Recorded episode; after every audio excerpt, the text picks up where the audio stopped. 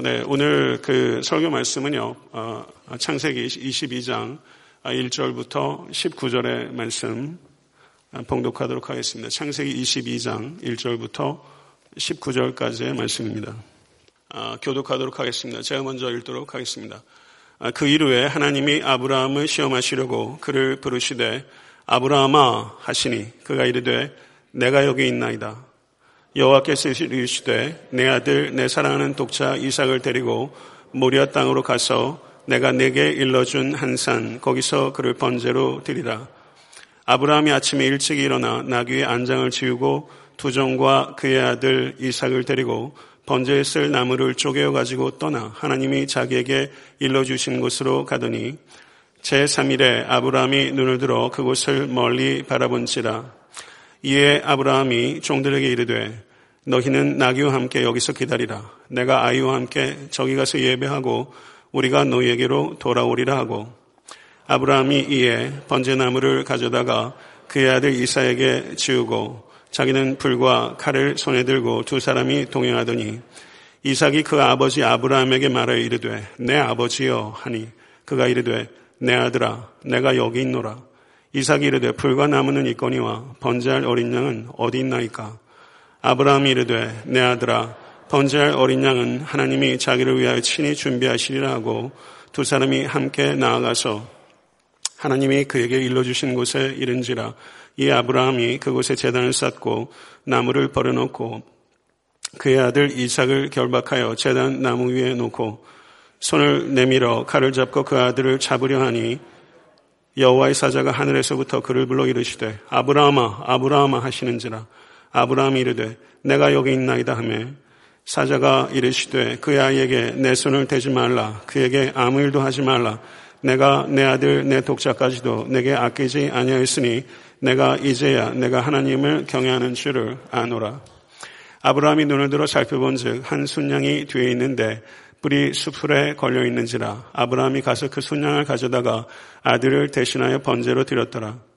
아브라함이 그 땅 이름을 여호와 이레라 하였으므로 오늘날까지 사람들이 이르기를 여호와의 산에서 준비되리라 하더라. 여호와의 사자가 하늘에서부터 두 번째 아브라함을 불러 이르시되 여호와께서 이르시기를 내가 나를 가리켜 맹세하노니 내가 이같이 향하여 내 아들 내 독자도 아끼지 아니하였은즉 내가 내게 큰 복을 주고 내 씨가 크게 번성하여 하늘의 별과 같고 바닷가의 모래와 같게 하리니 내 씨가 그 대적의 성문을 차지하리라. 또 내 씨로 말미암아 천하 만민이 복을 받으리니 이는 내가 나의 말을 준행하였음이니라 하셨다 하니라. 다같이 이에 아브라함이 그의 종들에게로 돌아가서 함께 떠나 브엘세바에 이르러 거기 거주하였더라. 아멘. 하나님의 말씀입니다. 네, 그 한 해의 첫 번째 주일 예배 설교인데요. 저도 마음을 새롭게 하고 올 한 해 제가 말씀 증거할 때마다 기도하는 마음으로 더 최선을 다하겠지만 또 이 자리에 계신 성도님들께서도 항상 그 새로운 마음으로 말씀의 갈급함을 가지고 새롭게 듣겠다는 각오를 동시에 해주시길 바라고요. 세상의 웅변가도 어떤 청중을 갖느냐에 따라서 그 웅변가의 역량이 성장한다고 생각합니다. 저뿐만 아니라 이 강대상에서 설교하는 교회 목사님들, 전사님들 그 회중의 기도와 또 회중의 경청에 따라 두려운 마음으로 설교자 성장해 갈 수 있다고 저는 생각합니다. 성도님의 기도 없이 목회자의 설교가 전 될 수 있다고 생각하지 않고요. 또 기도한다고 또 설교가 되는 것도 아닙니다. 하나님이 은혜 부어주셔야 된다고 생각해요. 노력과 기도 가지고 되는 게 아니라 하나님께서 부어주셔야 되는 거기 때문에 그래서 참 두려운 일인 것 같아요. 세상 공부는 열심히 공부하며 할 수 있는 부분이 있지만 설교는 열심히 준비한다고 해도 여전히 채울 수 없는 공간이 항상 있어서 전 설교단이 목회 경력이 쌓이면 쌓일수록 전 참 두렵습니다. 그래서 이 두려움을 제가 잘 견디고 또 진솔하게 말씀에 더하지 않고 정직하게 그리고 또 설교는 인격을 통해서 전달되는 진리이기 때문에 또 미흡한 제 인격이 올 한 해 조금이라도 더 가다듬어지면서 여러분들께 말씀 전할 수 있게 되기를 정말 간절히 소원하고 그래서 여러분들께 이제 첫 번째 주일설교를 하면서 정말 간곡한 마음으로 목회자를 위한 기도를 부탁드리고 싶습니다. 창세기 22장 1절부터 19절에 있는 그 모리아산에서 이삭을 바치려고 하는 사건은 아브라함의 삶 가운데 가장 잘 알려진 사건이면서 가장 충격적인 사건이기도 합니다. 25년 만에 아들을 주고 또 그 아들을 바치라. 그것도 번제로 바치라. 이게 도대체 하나님 왜 이렇게 하시는 거죠? 구약의 여러 곳에서 하나님은 인신제사를 분명하게 금지하셨습니다. 그런데 인신제사를 금지하신 하나님께서 인신제사를 그것도 자기 아들을 바치려고 하니 아니 도대체 이렇게 자기 모신적인 신이 세상에 어디 있습니까? 도대체 하나님은 왜 이렇게 하시는 거죠? 그런데 오늘 본 말씀 22장 바로 앞에 있는 21장을 보게 되면 거기에 아브라함과 하갈 사이에 낳았던 이스마엘을 아브라함이 내어 보내는 장면이 기록되어 있습니다. 그러니까 이제 아브라함에게는 이스마엘도 없습니다. 이스마엘도 없는 상황에서 이삭을 번제로 바치라. 이건 가혹한 일입니다. 아브라함의 인생은 참 여행이 많았습니다. 그런데 아브라함의 그 많은 여행들 가운데 두 가지 중요한 여행이 있는데 하나는 창세기 12장의 본토 친척 아비집을 떠난 여행이었다면 또 하나의 여행은 창세기 22장의 모리아산으로 가서 독자 이삭을 바치는 여행, 이 두 개의 여행입니다. 본토 친척 아비집을 떠나는 여행은 과거로부터 떠나는 여행이라고 한다면 독자 이삭을 죽이기 위해서 모리아산으로 가는 이 여행은 아브라함의 미래를 버리는 여행이에요. 첫 번째 여행은 신앙의 시작이라고 할 수 있다면 두 번째 여행은 신앙의 정점이라고 할 수 있는 것입니다. 인생을 여행이라고 표현하는 것은 참으로 적절하고 그리고 올해 여러분과 저의 여행은 또 시작됐습니다. 또 새로운 여행을 시작할 수 있도록 새날을 주신 주님을 찬양합니다. 성도 여러분, 우리가 이 여행을 잘 할 수 있게 되기를 간절히 소원합니다. 이 자리에 계신 한 분 한 분이 다 저희가 성공영신 예배가 금방 올 겁니다. 그때 한 해의 여행을 되돌아보면서 자족하고 감사하고 복을 세워보는 그런 귀한 여행이 될 수 있기 위해서 우리는 우리보다 앞서 여행했던 사람을 바라봐야 될 필요가 있고 그리고 가장 탁월하게 여행을 했던 사람이 바로 아브라함이고 그 아브라함의 여행은 한마디로 말하면 순종의 여행이라고 할 수 있습니다. 이 아브라함의 순종은 네 가지로 요약할 수 있는데 저를 한번 따라해 보세요. 절대적 순종, 즉각적 순종, 지속적 순종, 공동체적 순종. 이 네 가지의 성격이 있어요. 그런데 22장 1절을 보시게 되면 하나님께서 아브라함을 시험하셨다라고 말하는데 하나님께서도 시험하시고 사탄도 시험합니다.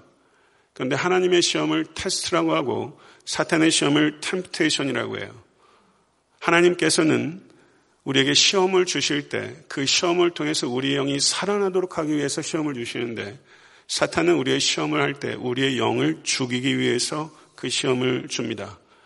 하나님께서는 우리가 그 시험을 통과하길 원하시는데 사탄은 그 시험에 넘어지기를 원해요. 이스라엘 백성들은 광야에서 많은 시험을 당했습니다. 신명기 8장 2절을 보게 되면 내 하나님 여호와께서 이 40년 동안에 너로 광야의 길을 걷게 하신 것을 기억하라. 이는 너를 낮추시며 너를 시험하사 내 마음이 어떠한지 그 명령을 지키는지 아니 지키는지 알려하심이라. 이렇게 말씀하셨어요. 신명기 8장 16절을 보시면 내 열조도 알지 못하는 만나를 광야에서 내게 먹이셨느니 이는 다 너를 낮추시며 너를 시험하사 마침내 내게 복을 주려 하심이었느니라. 아멘.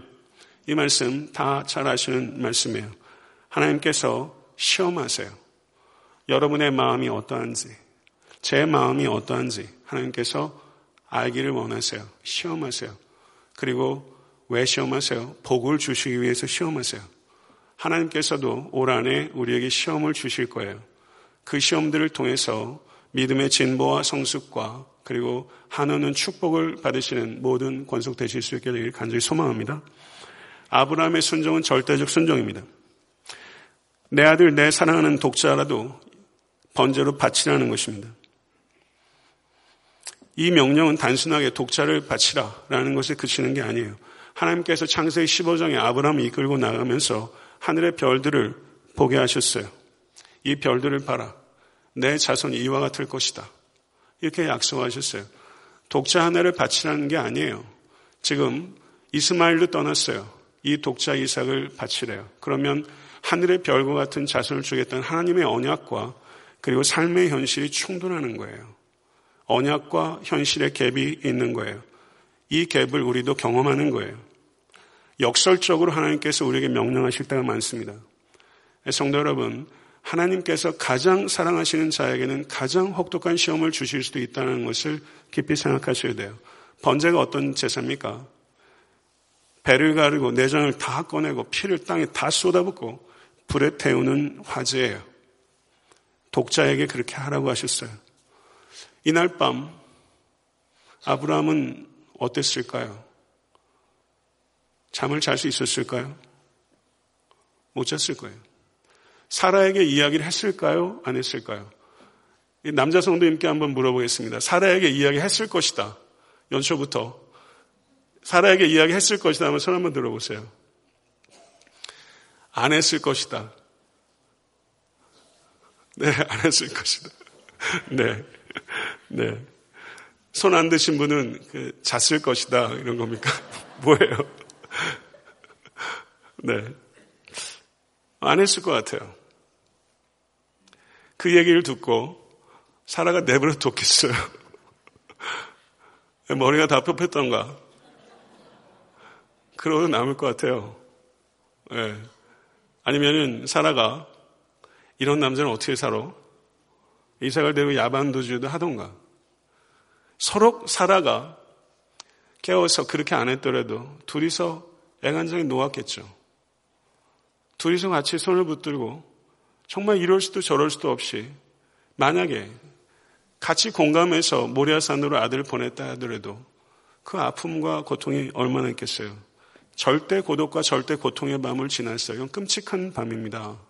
정말 끔찍한 밤에 하나님께서 내가 내게 지시한 산에 가서 번제를 드리라.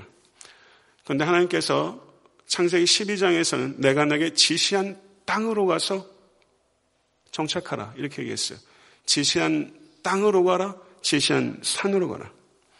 그런데 히브리서 11장 8절을 보게 되면 아브라함이 그 땅에 나갈새 갈 바를 알지 못하고 나아갔다 이렇게 말했어요. 갈 바를 알지 못하고 지시한 땅으로 갔던 아브라함은 갈 바를 알지 못하고 지시한 산으로 간 것이죠. 올 한 해도 하나님께서 우리에게 말씀하실 거예요. 어떤 말씀은 이해가 되는데 어떤 말씀은 도무지 이해가 안 되는 말씀들이 있을 거예요. 하나님께서 우리에게 너가 이해했으면 순종하라 이렇게 말씀하시지 않아요. 하나님은 그렇게 말랑말랑하지 않아요. 하나님께서는 내가 말하니까 순종해라 이렇게 말씀하세요. 이해가 되는 것은 이해한 채로 순종하고 이해가 안 되는 것은 이해가 안 되는 대로 순종하고 받아들이고 싶은 것만 순종하는 것이 아니라 받아들일 수 없는 것도 순종하고 그게 그리스도인이죠.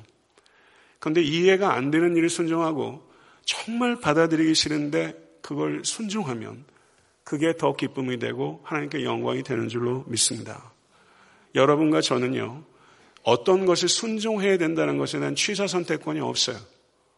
하나님께서 말씀하시면 순종하는 거예요. 이건 이성을 초월한 순종이고 절대적 순종입니다. 성도 여러분, 이것을 결단하십시오. 두 번째, 아브라함의 순종은 즉각적 순종입니다. 3절의 말씀을 보게 되면 아브라함이 아침에 일어나 나귀의 안장을 지우고 두 종과 그의 아들 이삭을 데리고 번제에 쓸 나무를 쪼개어 가지고 떠나 하나님이 자기에게 일러주시는 곳으로 가더니 성경 한 절에 동사가 6번이나 나와요.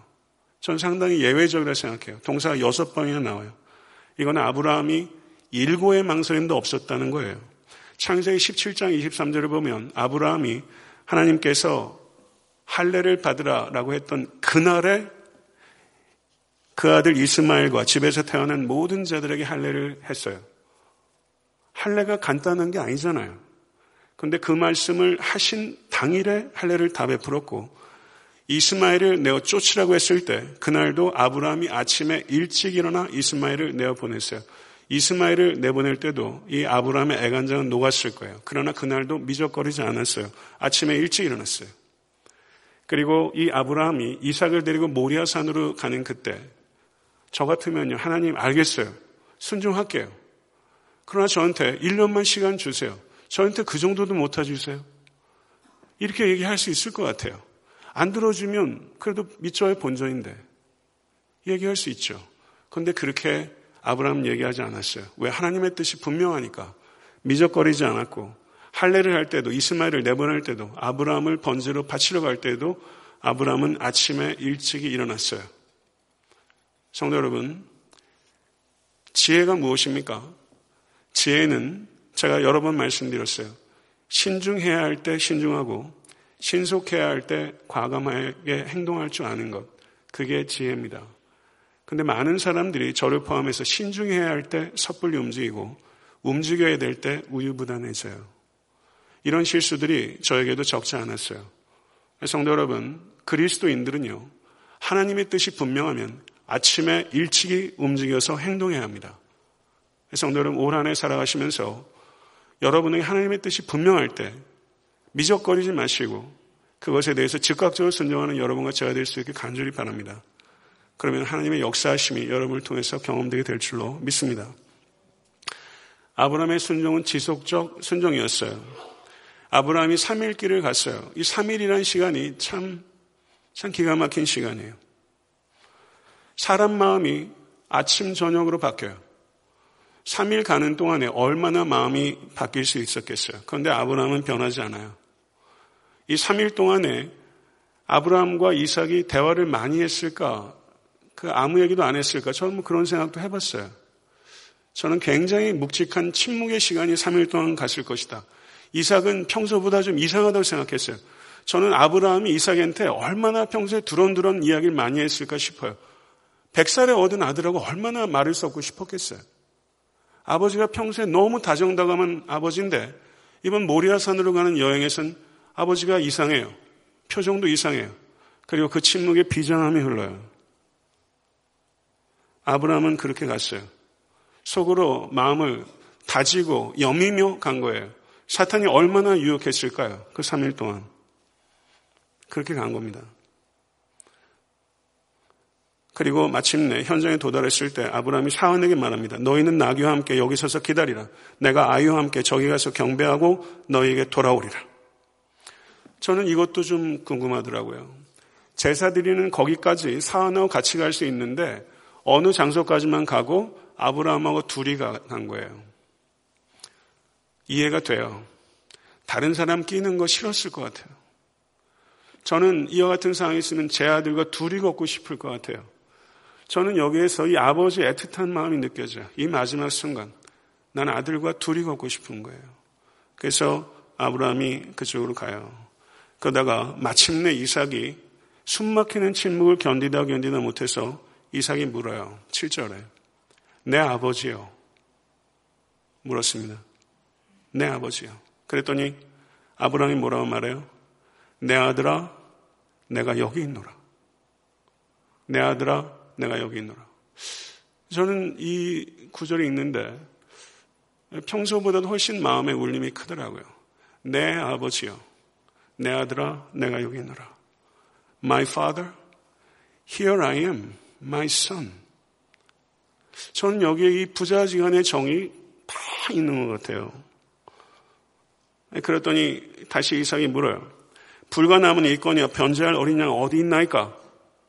이 말을 듣는데 아브라함의 마음이 또 철렁했을 겁니다. 그때 또 아브라함은 이삭에게 내 아들아 또 이렇게 불러요.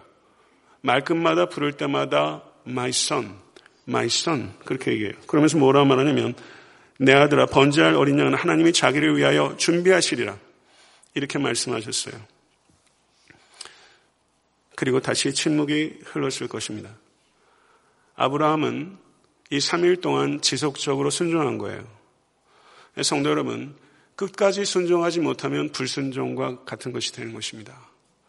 성도 여러분, 모쪼록 올 한 해 살아가시면서 예수 그리스도께서 제자를 사랑하시되 끝까지 사랑하시고 또 십자가에 달려서서 It is accomplished, 다 이루었도다 라고 말했던 것처럼 여러분과 저도 올 한 해 살아가시면서 찔끔찔끔 그냥 단기간 동안 순종하는 것이 아니라 일관되게 순종하는 것. 저는 우리에게 중요한 거는요, 어떤 탁월함보다도 일관성이라고 생각해요. 그게 성도의 가장 미덕이에요. 여러분에게 주어진 작은 일들에 대해서 컨시스턴시를 가지고 끝까지 일관되게 순종하는, 주어진 사역에 충실하시고 직장에서 주어진 작은 소임에 끝까지 충성하는 것, 사람에게 보여주기 위한 것이 아니라 또 하나님을 의식하며 우리가 끝까지 순종하는 것, 그렇게 한 해를 채워가시는 여러분과 제가 될 수 있게 되기를 간절히 바랍니다. 네 번째는 공동체적 순종이에요.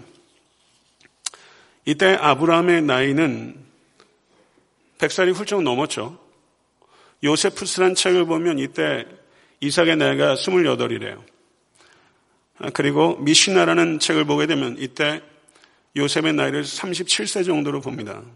그런데 7절을 한번 보세요. 번제나무를 이삭이 지고 갔다, 이렇게 얘기하고 있어요. 번제나무를 이삭이 지고 갔다. 이런 말 거기에 왜 넣겠어요? 우리가 간과하기 쉽죠. 번제나무를 이삭이 졌어요. 앞에서는 번제나무를 누가 했냐면 아브라함이 했어요. 그것도 왜 적었을까? 전 그런 생각이 들더라고요. 머릿속이 복잡하면 노동을 하면 단순해지죠. 아브라함은 그렇게 해서라도 번제나무 종보고 하라고 할 수 있죠. 근데 자기가 한 거예요. 왜 그랬을까? 마음이 너무 상심이 크니까 그렇게라도 마음을 그쪽에 하려고 한 것이고, 여기에는 번제나무를 이삭이 지고 갔어요. 이거는 이삭이 힘이 있다는 뜻입니다. 아브라함이 이삭을 번제단 위에 버려놓을 때 아브라함이 이삭 보고, 아들아, 뒤를 저거 뭐지? 뒤에 있을 때 벽돌로 뒤통수를 때렸겠어요? 그렇게 했겠어요? 이 이삭이 힘이 좋으니까 딴 데 쳐다보게 하고 뒤통수 때려가지고 기절한 아들 위에 그렇게 했겠어요? 전 그렇게 안 했을 것 같아요. 완력으로는 아브라함과 이삭이 지금 안 돼요. 그 아들을 그렇게 하고 싶겠어요? 그렇게 품위 없이? 아니죠. 저는 여기에서 아브라함을 보면서 이 범상치가 않은 거예요. 이삭이. 그리고 재물이 없어요.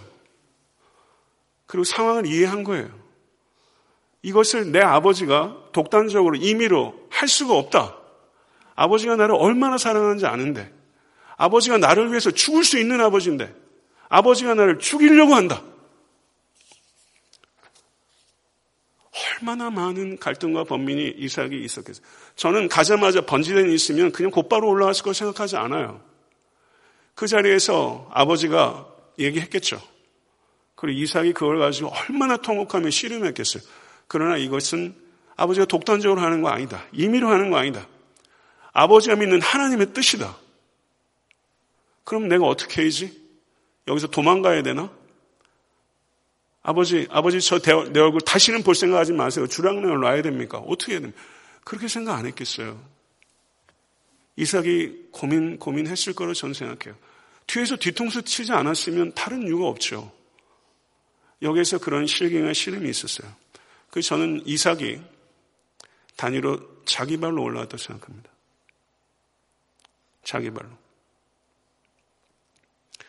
독자라도 아끼지 아니하시고 재물을 드리는 아브라함, 그리고 늙어서 기력 하나 없는 아버지, 그리고 그 아버지가 믿는 하나님의 순종에서 단 위에 올라가서 칼끝을 기다리고 있는 이 이삭, 이 아들과 이 아버지의 마음이 합쳐진 이 예배, 아브라함아, 하나님께서 얼마나 그 마음의 격동을 느끼셨겠어요. 이런 예배가 세상에 어디 있어요?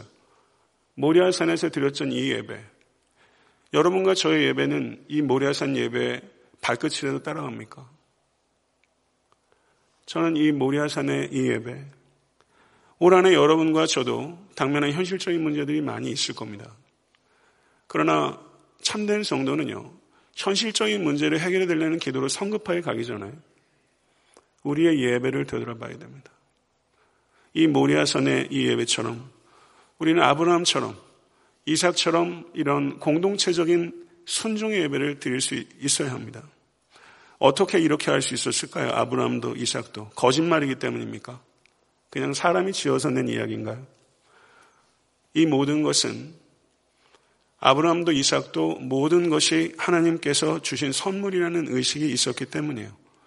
나에게 주신 시간도 물질도 건강도 재능도 명예도 권력도 친구도 가족도 내 생명도 내 생명보다 소중한 내 아들도 하나님께서 주신 것이다. 내 것이 아니다. 내 것이 아니다. 하나님의 것이다. 아브라함은 이삭에게 말을 했는지 안 했는지 모르지만 그게 전달된 거예요. 이삭아, 내 아들아, 내가 여기 있다. 내가 너를 나보다 더 사랑한다. 내 목숨보다 너를 더 사랑한다. 그러나 아들아, 나는 너보다 하나님을 더 사랑한다. 그러나 아들아, 내가 너를 사랑하는 것보다 하나님께서 너를 더 사랑하신다.